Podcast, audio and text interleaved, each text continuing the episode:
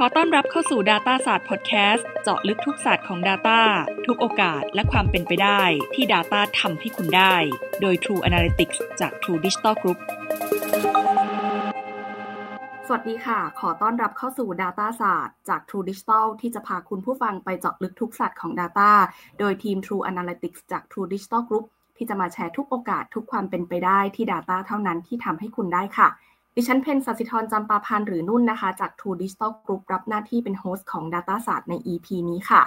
และสำหรับวันนี้นะคะ แขกรับเชิญของเราก็ให้เกียรติมาร่วมรายการกับเราอีกครั้งหนึ่งนะคะ เพิ่งเจอกันไปเมื่อ EP ที่แล้วนะคะ ที่เราพูดถึงการที่จะเป็น world class data platform วันนี้ทั้งสองท่านอยู่กับเราอีกครั้งค่ะ ขอต้อนรับคุณอนุกูลรัตนะหรือคุณ A Head of Infrastructure and Operation และคุณธนันทิพย์สิริชยา หรือคุณรีม Head of Data Management จาก True Analytics โดย True Digital Group ที่จะมาพูดคุยกับเราในหัวข้อวันนี้นะคะ Big Data Analytics Moving to the Cloud สวัสดีทั้งคุณ A และคุณรีมค่ะ สวัสดีครับคุณนุ่นครับ สวัสดีคุณนุ่นและคุณผู้ฟังพอดแคสต์ค่ะ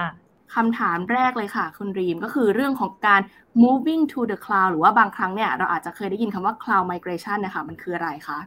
ค่ะ ก็ตัว cloud migration นะคะ คือกระบวนการในการย้ายพวกโปรแกรมแล้วก็สวิตต่างๆ จาก system หรือว่าแพลตฟอร์มที่เขาเรียกกันว่าเป็น on premise ค่ะ หรือว่าเป็นระบบที่ดูแลโดยองค์กรเองโดยที่ไม่ผ่านคนนอก ไปยังระบบที่เป็น cloud solution ซึ่ง cloud solution เนี่ยก็จะดูแลโดยผู้ที่ให้บริการ cloud หรือว่า cloud provider อย่างเช่นเอ่อ Amazon Web Service เอ่อ Microsoft Azure หรือว่า Google Cloud Platform ค่ะ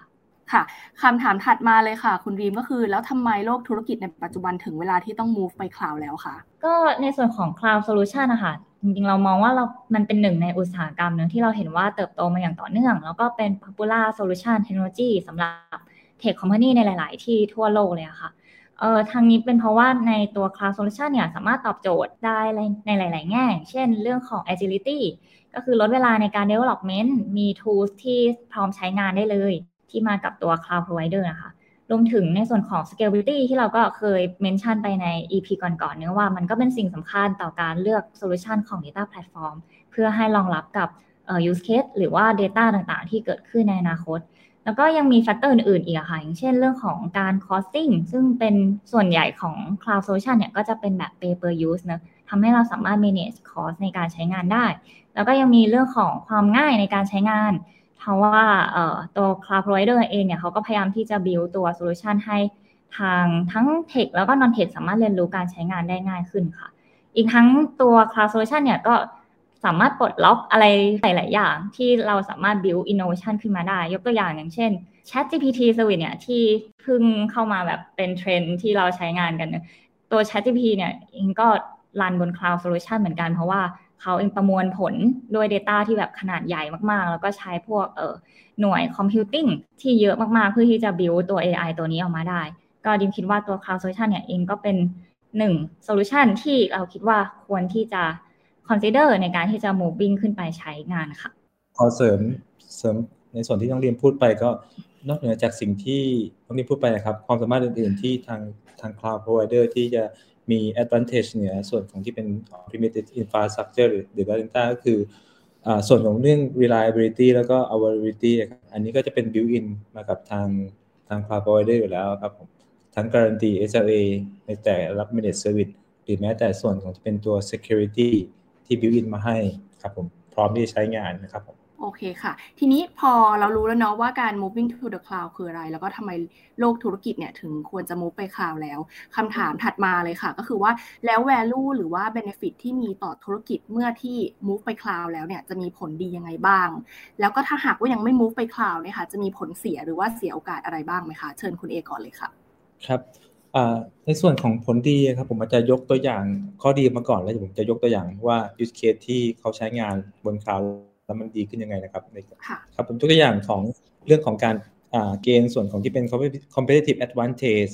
ส่วนของการ improve customer experience นะครับผมด้วย use case ที่ผมจะยกตัวอย่างคือ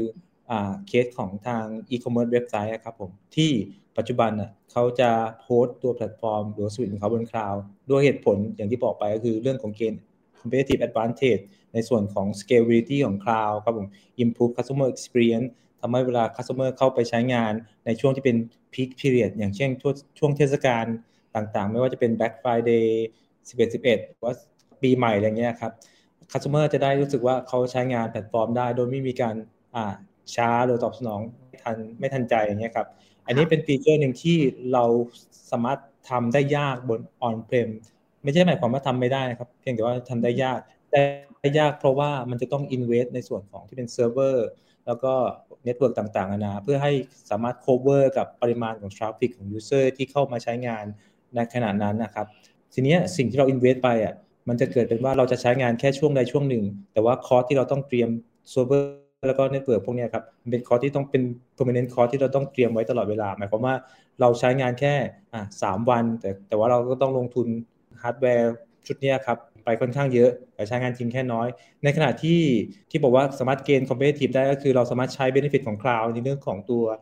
pay per use เรื่องของ scalability เวลาเราต้องการใช้เราเราสามารถใช้ใช้งานได้เลยครับผมแต่ว่าเราก็จ่ายเงินตามจริง อันนี้ก็จะเป็นข้อดีของของส่วนของที่เป็น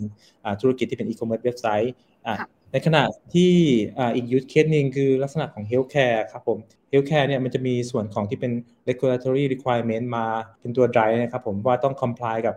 standard นี้อย่างเช่นตัวอย่างเรื่อง standard หนึ่งที่ว่าชื่อ HIPAA นะครับผมเป็นเป็น regulatory ที่ทาง healthcare จะต้อง comply ทีเนี้ยในการ build infrastructure ให้ comply กับส่วนของ HIPAA นะครับมันจะค่อนข้างใช้คอร์สแล้วก็ใช้คนจำนวนมากในการทำให้ comply ทีนี้ investment ส่วนนี้มันก็จะทำให้เป็นคอร์สที่น่ากังวลกับการ build healthcare ขึ้นมา แต่ว่าถ้าเราไปใช้งาน service บนส่วนของที่เป็น cloud ครับเขามีส่วนนี้ comply อยู่แล้ว เราสามารถใช้งานได้เลยทำให้ลดระยะเวลาลดส่วนของคอร์สในการ operation ตรงส่วนนี้ด้วยครับผมคุณรีมมีอะไรเสริมไหมคะค่ะจริงพี่เอก็พูดได้ครอบคลุมมากเลยรีมอาจจะมีเสริมเรื่องของ concern ละกันในการที่อาจจะยังเอ่อ ไม่ไม่ได้ consider ในการที่จะ move ไปที่ cloud solution นะคะยิมคิดว่าอาจจะมีปัญหาเกิดขึ้นในระยะยาวเนะเพราะว่าถ้าเกิดหลาย ๆ company ทั่วโลกเนี่ยย้ายไปใช้ cloud solution เนี่ยก็จะมีการลดการใช้ service หรือว่า tool ต่าง ๆ บน on premise environment เนะก็อาจจะทำให้เกิดการที่ไม่มีพวก professional service หรือว่าการอัปเกรดฟีเจอร์ใหม่ ๆ ของ tool หรือว่า service เหล่านั้นนะคะ ก็อาจจะทำให้คนที่ยังใช้งาน tool หรือ service เหล่านั้นบน on-premise เนี่ยก็จะมีความเสี่ยงที่ว่าถ้าหากเกิดปัญหา หรือว่าเกิด error อะไรเนี่ยก็อาจจะยากต่อการที่จะหา provider มา support หรือว่ายากต่อการที่จะได้ enable feature ใหม่ๆอะค่ะ ถ้าเป็นไม่ได้ก็อาจจะลอง consider cloud solution ดูเพื่อวางแผนในอนาคตอะค่ะโอเคค่ะ และอย่างนี้การทำ data analytics เนี่ยค่ะ เกี่ยวข้องยังไงกับการ move ไป cloud หรือว่ามีการทำงานร่วมกันยังไงบ้างคะคุณรีม สำหรับดีนิมคิดว่าการทำ Data Analytics เนี่ยมีส่วนที่ทั้งเกี่ยวข้องแล้วก็ไม่เกี่ยวข้องกับตัว Cloud Solution เนอะทั้งนี้เป็นเพราะว่าตัวการทำ Data Analytics อะค่ะ ซึ่งเป็นการวิเคราะห์ข้อมูลเนี่ยสามารถทำบนแพลตฟอร์มแบบไหนก็ได้ จริงๆ จะทำอยู่บน On-premise ก็ได้ แต่ว่าทั้งนี้เนี่ยการใช้ Cloud Solution เนี่ยก็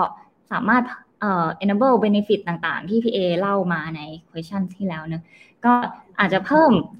ความสามารถที่จะเอาไปใช้กับ use case ที่หลากหลายขึ้น รวมถึงหลักๆ เลยคือเรื่องของ scalability ที่ทำให้เราได้อาจจะรองรับข้อมูลที่มีขนาดใหญ่ได้มากขึ้น หรือว่าพวก computing resource ที่เพิ่มได้มากขึ้น ก็อย่างที่ดิมเคยเมนชั่นไปใน EP ที่แล้วก็ยิ่งข้อมูลมาก แล้วก็มีโอกาสที่ อาจจะเจอ insight ได้มากขึ้น หรือว่านำผลการวิเคราะห์ข้อมูลเนี่ยไปใช้กับ use case ที่หลากหลายได้มากขึ้นนะคะโอเคค่ะ คุณเอมีอะไรเสริมไหมคะ เรื่องของการที่แบบการทำ Data Analytics เกี่ยวกับการ move ไป cloud ยังไงบ้างค่ะ ครับ จากที่น้องริมพูดมาตะเกียครับผมอาจจะสรุปสั้นๆ อย่างนี้ก็คืออด้วยฟีเจอร์หรือว่าด้วย benefit ของทาง cloud ครับ มันจะทำให้เราเนี่ย increase ส่วนของที่เป็น productivity ของการทำ data a n a l y t i c ได้ได้เพิ่มขึ้น สิ่งที่ได้ประโยชน์ตามมาคือการ reduce ส่วนของที่เป็น operation overhead ของทีมแพลตฟอร์มทีมนะครับผม เพราะว่า service พวกนี้มัน host อยู่บนบน cloud เงี้ยครับทำให้ส่วนของการ manage ส่วนของหรือว่า operation overhead ที่เราจะต้องลงแรงลงคนไปดูในเปรียบเทียบกับการการทำงาน on-prem ครับมันจะลดลงอันนี้ก็จะเป็นส่วนหนึ่งที่คิดว่าอ่ามันมันมีความเกี่ยวข้องกันเพราะเราต้องการส่วนของที่เป็นตัว productivity มากขึ้น แล้วก็เราต้องการลดส่วนของที่เป็นตัว operation overhead เหตุผลเนี้ยทำให้การทำ data analytics บน cloud เนี่ย มันจะอ่าสอดคล้องกันนะครับผม ค่ะ มาถึงตรงนี้คิดว่าหลาย ๆ องค์กรน่าจะมีการเตรียมตัวที่จะ move ไป cloud แล้วล่ะค่ะ แต่ว่ามีปัจจัยอะไรบ้างที่ต้อง concern ไหมคะคุณเอ ส่วนที่ที่ต้อง concern อันดับแรกต่อตัวผมก็คือเรื่องของการเตรียมในส่วนของตัว skill ที่ สำหรับตัวตัว cloud เทคโนโลยีต่างๆ นานาที่จะต้องมีการ train มีการ up skill ครับผมให้กับทางคนในทีม เพื่อที่จะได้อะไรกับส่วนของที่เป็น fundamental best practice รวมถึงพวก deployment แล้วก็ security compliance ต่างๆ นานารวมถึงเวลาที่เราขึ้นไปใช้งานบนคลาวแล้วครับ สิ่งที่ขาดไม่ได้คือเรื่องของการ monitor แล้วก็ทำการ optimize ตัว performance ไอ้ส่วนนี้จะต้องทำอย่างต่อเนื่องครับผม แล้วก็แน่นอนแหละ blueprint ของการขึ้นไปเราต้องดิวหลอบส่วนของที่เป็นพวก cloud architecture ด้วย เพื่อให้ make sure ว่าไอ้ตัว infrastructure ตัวที่เราขึ้นไปใช้งานเนี่ยครับมัน secure มัน stable แล้วมันใช้งานได้จริงครับผม แล้วก็จริง ๆ แล้วก่อนหน้านั้นถ้าถ้าถอยกลับมานิดนึงเนี่ยสิ่งแรกในการเตรียมตัวในการขึ้นคลาวด์อันแรกสุดน่าจะต้องเป็นส่วนของการ evaluate การเลือกตัว cloud provider เพราะอย่างที่ น้องเดียมเล่าไปในคำถามแรกใช่ไหมครับว่าตัว cloud provider มีค่อนข้างเยอะ อย่างไม่ว่าจะเป็น major cloud provider อย่าง 3 เจ้าที่น้องดีมไม่ไม่มาแล้วครับ ยังมีส่วนของที่เป็น cloud provider เจ้าอื่นๆ เช่นหัวเว่ย Tencent Alibaba อะไรเงี้ยครับสิ่งที่ทางทาง organization จะต้องต้องมานั่งดูก่อนว่า cloud เจ้าไหนที่มันเหมาะกับองค์กรของเรา ทั้งในแง่ของธุรกิจ ทั้งในแง่ของตัว product ที่เราจะต้อง deliver อะไรพวกนี้ครับ อันนี้ก็จะเป็นปัจจัยรวมๆที่ที่เกี่ยวข้องกับการเตรียมตัวในการย้ายขึ้นคลาวด์ครับผมน้องรีมสามารถเสริมได้นะครับ ค่ะ ก็ก็เสริมเรื่อง Data Security Compliance ละกัน เพราะว่าส่วนใหญ่จะเป็นหนึ่งใน concern สำหรับอ่อองค์กรที่กำลังจะ move ไปที่คลาวด์เนะก็หลาย ๆ ที่อาจจะ concern ว่าเออตัว Cloud Solution เนี่ยไม่ได้มี Data Center อยู่ในไทย หรือว่าจะมีปัญหาในการเอ่อ access data หรือเปล่า ก็อยากอยากจะเล่าให้ฟังว่าจริง ๆ ถ้าเกิดมีการกำหนด security compliance ที่ทางองค์กรใช้งานนะคะให้อะไรกับตัวฟีเจอร์ที่ทาง Cloud Provider เองเนี่ยดิวให้อยู่แล้ว จะมีการสามารถเซตพวก access control ของ data หรือว่าการ authorization เข้าถึงพวก cloud platform อะไรเงี้ยให้อะไรกับตัว security compliance มันคิดว่ามันก็เป็นการเตรียมพร้อมในการใช้งานตัว cloud solution ที่ดีค่ะ แล้วก็อีกเรื่องหนึ่งก็คือเรื่องของการ manage ตัว cost ที่จะเกิดขึ้นบน cloud solution ก็ตัว cloud solution เนี่ยมีการคิด cost แบบ pay per use เนะก็จริง ๆ มันมีทั้งข้อดีแล้วก็ข้อเสียกัน ข้อดีก็คือเราสามารถ manage ตัว cost นี้ได้เองก็คือใช้เท่าไหร่เนี่ยก็คือจ่ายเท่านั้น แต่ว่าถ้าเกิดเอ่อตัว user ที่ใช้งานบน cloud ค่ะ ไม่ไม่ได้มี awareness ว่าโอเคเออเราควรจะ manage ตัว job ให้ให้ optimize หรือว่า run เท่าที่เราเราจะ process อาจจะลืมหรือว่าเผลอปล่อยงาน run ข้ามคืนอะไรเงี้ย โดยที่ consume cost เกินกว่าที่เราตั้งใจไว้ ก็อาจจะต้องเตรียมตัวหรือว่าสร้าง awareness เรื่องพวกนี้ให้กับ user ที่จะใช้งานบนคลาวด์อะค่ะโอเคค่ะ ดูเหมือนจะเป็นเรื่องของการ concern ไปแล้วเนาะทีนี้ถ้าจะ move ไปคลาวด์แล้วเนี่ย สิ่งที่ต้องเตรียมตัวล่ะคะ มีอะไรบ้างคะคุณรีมเอ่อสำหรับดีมนะคะ ดิมคิดว่าทางองค์กรเนี่ยควรจะเซตอัพ เป้าหมายหรือว่าโกร่วมกัน แล้วก็สื่อสารให้กับทีมให้ทุกคนเนี่ยเห็นภาพของ objective หรือว่า goal เนี่ยร่วมกันเนะแล้วก็เห็นถึงประโยชน์ของการทำ cloud migration เพื่อให้ทุกทีมเนี่ยไม่ใช่แค่ทีมเทคที่เข้ามา involve เนี่ยอาจจะเป็นทีม business หรือว่าทีมเอ่อ analytics ที่เป็นทาง data scientist เนี่ยเอ่อเขาเห็นภาพตรงกันแล้วก็ได้รับความร่วมมือจากทุกๆฝ่ายอะค่ะอ่าครับผมอาจจะเสริมน้องรีมเพิ่มนิดหน่อยในส่วนของการเตรียมตัวครับผม คำแนะนำอันหนึ่งอาจจะมาจากประสบการณ์ตรงที่ทางทางทีมเราได้มีการแผนไว้ครับ ก็คืออาจจะลองเริ่มจากตัวตัวโปรเจกต์ที่มันเล็กๆก่อน ก็คือ start small นะครับคอนเซ็ปต์ก็คือ start small แล้วก็ POC POV ออกมาให้ดูว่า อันนี้คือสิ่งที่เราจะต้องทำได้ value มันเป็นยังไงบ้าง แล้วก็พอเรา finalize ในส่วนของ POC ผลลัพธ์ของการ POC แล้ว แล้วก็ evaluate value ที่มันจะได้มาแล้ว คิดว่าคุ้มค่าที่จะทำพร้อมที่ทำแล้ว เราจะต้องมีการเตรียมตัวสำหรับการทำ big migration อันนี้ก็จะเป็น question ของของทางทีมแล้วต้องเตรียมอะไรบ้าง ต้องการ consultant ไหมต้องการ expertise ไหนที่เข้ามาช่วยบ้าง อันนี้ต้องต้องการ resource ประเภทไหนบ้างเนี่ยอันนี้ต้องแผนกันล่วงหน้า แต่ที่อยากจะเน้นก็คือให้เริ่มจากเล็กไปก่อนครับผมเพื่อให้ให้ทีมไม่เจอว่าเวลาเราเจอปัญหาแล้วเราจะเราจะเกิดอ่า struggle มาแล้วเราจะทำคิดว่าเราสามารถทำทำไม่ได้อะไรเงี้ยครับ อย่างน้อยก็คือเราสามารถเริ่มเล็กๆ achieve เล็ก ๆ แล้วก็ขยับไปให้มันใหญ่ขึ้นครับเหมือนเป็นการเตรียมตัวให้กับองค์กรก่อนที่จะ move ไปคลาวด์จริง ๆ ด้วยใช่ไหมคะใช่ครับค่ะทีนี้คำถามสุดท้ายแล้วค่ะ คุณเอแล้วก็คุณรีมนะคะ ทาง True Analytics เองเนี่ยมี solution หรือว่ามี service อะไรที่สามารถ support ธุรกิจของลูกค้าได้มากขึ้น หรือว่าได้ดียิ่งขึ้นไหมคะ เมื่อย้ายไปคลาวด์แล้วค่ะ อันนี้ถามคุณเอเลยค่ะ ครับฟีเจอร์หลักๆ ตอนนี้ครับที่เป็นอะไรที่ทางอ่า analytics platform ของทางทาง True Digital ได้ได้ gain advantage จากคู่แข่งก็คือด้วยเป็นฟีเจอร์ของทาง d i r i c เอง ก็คือเรื่องของตัว Delta Sharing นะครับที่ปัจจุบันเนี่ยจะเข้ามา unlock ส่วนของที่เป็น business opportunity ใหม่ๆครับผมแล้วก็สามารถช่วยเพิ่ม revenue stream ได้ในอนาคตยกตัวอย่างครับผมเราสามารถที่จะใช้คอนเซปต์ของการทำ data sharing หรือว่าอีกเทอมหนึ่งเขาเรียกว่า data mesh นะครับผมในการ monetize data ระหว่างองค์กรหลายบริษัทนะครับมันทำได้ง่าย โดยที่ ป้องกันเรื่องของ data replicate ป้องกันเรื่องของ cost ของ data ที่มันจะต้องทำ transfer ครับผมย้ายไปย้ายมา copy ไป copy มาก่อนที่จะจัดการหรือว่า process data ได้ หรือแม้แต่ cost ของการทำในส่วนของ security compliance อันนี้ก็จะเป็นฟีเจอร์ที่จะ unlock ให้ก็คือ built in มากับทางฟีเจอร์ของตัว data platform แล้วทำให้เราพร้อมที่จะ work กับทาง customer ใหม่ ๆทำให้เราสามารถที่จะ start project start initiation กับลูกค้าได้เร็ว และสามารถทำให้เราอะ get revenue ต่างๆ จากไอ้ส่วนของฟีเจอร์ที่มัน available ตรงนี้ครับผมครับ อันนี้น่าจะเป็นฟีเจอร์ที่เป็น turnkey ของทางดิจิทัลเลยครับผม โอเคค่ะ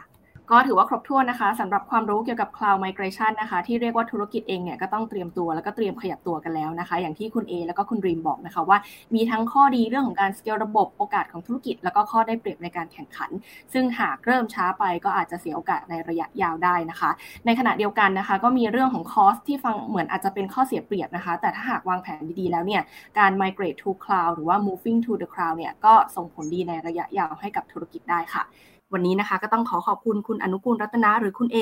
Head of Infrastructure and Operation และคุณธนันทิพย์สิริชยา หรือคุณรีม Head of Data Management จาก True Analytics โดย True Digital Group มาก ๆ นะคะ ที่มาแชร์อีกหนึ่งศาสตร์ของ Data ใน Data ศาสตร์วันนี้ ขอบคุณทั้งสองท่านค่ะ ขอบคุณค่ะขอบคุณครับขอบคุณสำหรับการติดตามรับฟัง Data ศาสตร์ Podcast ที่จะพาคุณผู้ฟังไปเจาะลึกทุกศาสตร์ของ Data โดยทีม True Analytics จาก True Digital Group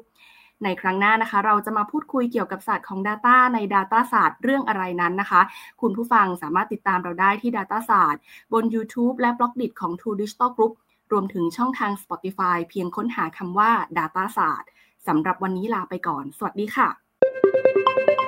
ขอบคุณสำหรับการติดตาม Data ศาสตร์ Podcast โดย True Analytics จาก True Digital Group และพบกันใหม่ในครั้งหน้า Data ศาสตร์